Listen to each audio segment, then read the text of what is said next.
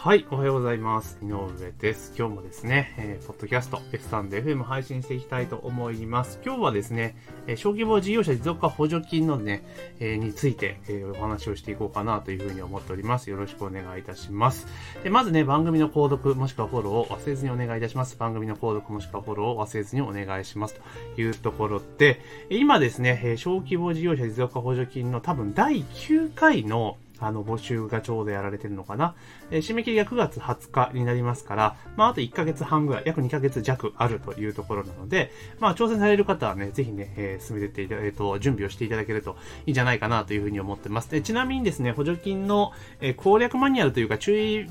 ポイントかな。え、実際申請するにはだって気をつけなければいけない点をまとめたマニュアルをですね、用意しておりますので、この音声の概要欄にリンク貼っておきますから、そちらの方からね、請求していただけたらというふうに思います。で、そんな、えー小規模事業者持続化補助金なんですけれども、私第6回にですね、採択今回されておりまして、まあ、昨年の12月末ですね、年の瀬に採択が出て、えー、交付決定通知があってですね、えー、ちょうど先月末までが事業期間というところで、えー、やっておりました。で、えっ、ー、と、7月の20日にですね、えー、最終報告をさせていただいて、えー、どうなることやらというふうに思っていたんですけれども、まあ、案の定ですね、え追加資料、えを送ってくださいと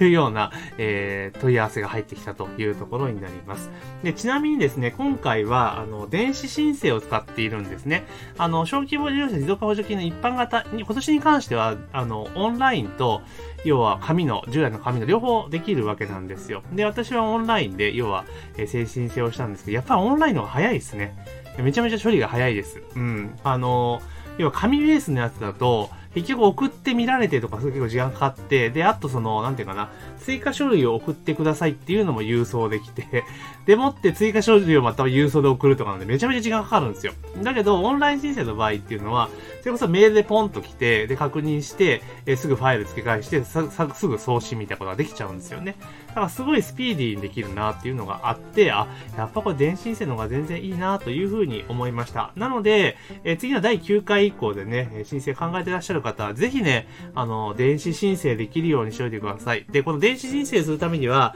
えー、GBizID っていうね、あの、行政関連の、なんかこういった申請とかに使う ID が必要なんですよ。えー、それをしあの取得しておく必要があります。で、これね、ただ単純にネットだけで申請できりゃいいんですけど、やっぱめんどくさくて、要はネットで申請して、同時にですね、あの、印鑑証明書を発行して取ってきて、で、それを送んなきゃいけないんですよ。で、それで認証してもらわないと番号が発、ID が発行されないので、ちょっと印鑑証明取り行ったのがめんどくさい。で、法人の方も、えー、印鑑証明いるので、結構面倒ですよね。で、私も、個人の方は持っていたんですけれども、えー、今年の春作った法人の部分作るのすっかり忘れてましたので、えー、法人のやりましたけど、やっぱりその印鑑証明がいるというところで、まあ、私の場合幸いね、えー、法人設立した直後だったわけですから、印鑑証明書とか手元にあったので、すぐ申請終わりましたけれども、ただやっぱりないとね、申請とかめんどくさくなっちゃいますので、まあ、個人に関わら、個人にも法人もですね、もし GBZID 持ってない方はですね、今後のことを考えて絶対取得しといた方がいいので、えー、まあ、申請をしましょうというところです。で、ちょっと話を戻しまして、結構あの、実績報告に関する情報って意外と少ないじゃないですか。えっ、ー、と、申請書の書き方とか、えー、採択されるどうじゃこうじゃっていうのは結構あるんだけれども、じゃ実際終わった後の、えー、報告の部分ってどないやねんっていうところがあると思うんですね。で、まあ、ここの部分でちょっと注意点っていうところか、まあ、今回私が、あの、追加資料よこせって言われたのは一個理由があって、あの、そこについてちょっとお話をしていこうかなというふうに思います。で、私の場合今回、あの、広告費用をですね、えー、当然計上して、ウェブ広告の費用を計上していたんですね。で、あの、今の、新しい制度だと上限が4分の1って縛りがあるんですが、昨年まで縛りがなかったので、まあ、基本的には全部8割ぐらいが広告費だったんですけれども、まあ、その、要は書類を提出した時にですね、ちょっと一個確認事項っていうのが入りました。で、それは何かというと、要は、えー、自分でやる場合っていうのは、その広告を登録した日、登録した日ですね、その広告を登録した日を証明できる画面を提出してください。画面のスクショを提出してくださいって出てきたんですね。おまじかっていうのがあって、まあ管理画面から引っ張ってくればすぐできるので全然問題ないんですけれども、ただその今後の登録日っていうのは全然私頭から落ちていて、で、出したのは基本的に請求書、Facebook 社から来た請求書と、あと、えっ、と、要はクレジットカードで決済をしていたので、えークレジットカードの明細書、その、要は Facebook の請求とクレジットカードで計上されている額がイコールというのは分かるようにするために、カードの明細書。で、それと同時にカードの費用が決済された、要は銀行口座から引き落とされたっていう通帳のコピー。で、それと、実際の広告クリエイティブと広告の要はな何回表示されたっていうのをセットにして、1個あたり出してたんですね。で、その要は最初に広告を登録した日っていうのを付け忘れていたというところと、あとは、これちょっと私の説明書きが足らなかったんですけれども、まあ、広告をクリックした時にね、で、で遷移する、えー、ランディングページがどれなのかっていうのの添付をしてなかったんです。でもちろんその今回の、えー、補助金の費用の中で、その LP とかウェブサイトも作成しているので、まあ、そのサイト自体の、あの、写しみたいなのは、あの、書類として入ってたんだけれども、まあ、それを要は、その、なんとかな、ウェブ候補の部分に明記してなかったので、えー、それ分かるようにしてくださいっていうような指摘があったというところになります。なので、その2点だけですね。まあ、その2点ですよ。広告ね、自分で細々出してるので、結構商標多かったんですけれども、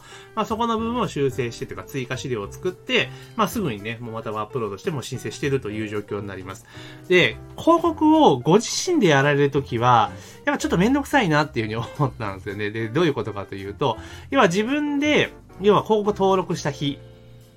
ですよね。あとはその広告運用した時と、あと広告費用。で、広告費用もカード決済の場合っていうのは、えー、Facebook 社の請求書と、カードの明細書と、それと、あと口座の引き落としって結構書類多いんですよね。あと広告クリエイティブつけなきゃいけないんで。ただこれ、例えば、広告代行業者さんとか頼んだ場合どうなるかっていうと、あの、見積もりと、最初ね、当初の見積もりと、あと発注書。これ自分が出しますよね。で、あと、えー、請求書と納品書。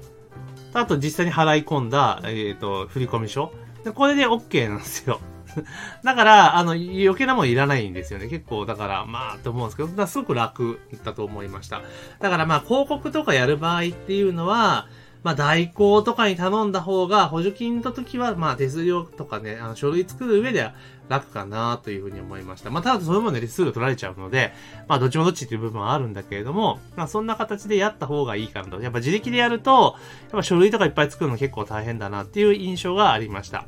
で、あと、その各、例えば実績報告書、様式8と言われているものなんですけれども、まあ、それどんなことやってるかっていう、書いたかっていうと、まあ、狙いがあって、で、作ったものはこれ作りました。で、時系列で、いついてはこれをやりました。で、結果こうなりましたっていうのを、まあ、箇条書きで書いていっているような感じなので、そんなにそのなんだろう、申請書書くほど難しくはない。要はやってきたことをそのまま書けばいいだけなので、だから医学的楽かな。で、これはこの商標ですよっていうのは分かりやすく、えー、確認する方がチェックしやすいように、まあ出してあげるといいんじゃないかなというところでございます。まあただ何せですね、ご自身が広告を出された場合で、ご自身で生産する場合は、ちょっと書類とかその辺がめんどくさくなっちゃいますので、まああらかじめちょっと早め早めにね、やっといた方がいいんじゃないかなというふうに思ったりします。というところで、え今日はですね、小規模事業者持続化補助金のですね、あの、案内ですね。あの、申請の部分ですよ。申請が終わって、要は実績報告の部分で、ちょっとしたトラブルがありましたね、それについてお話をさせていただきました。ぜひ番組の購読フォローをお願いします。というところで、本日の配信は以上とさせていただきます。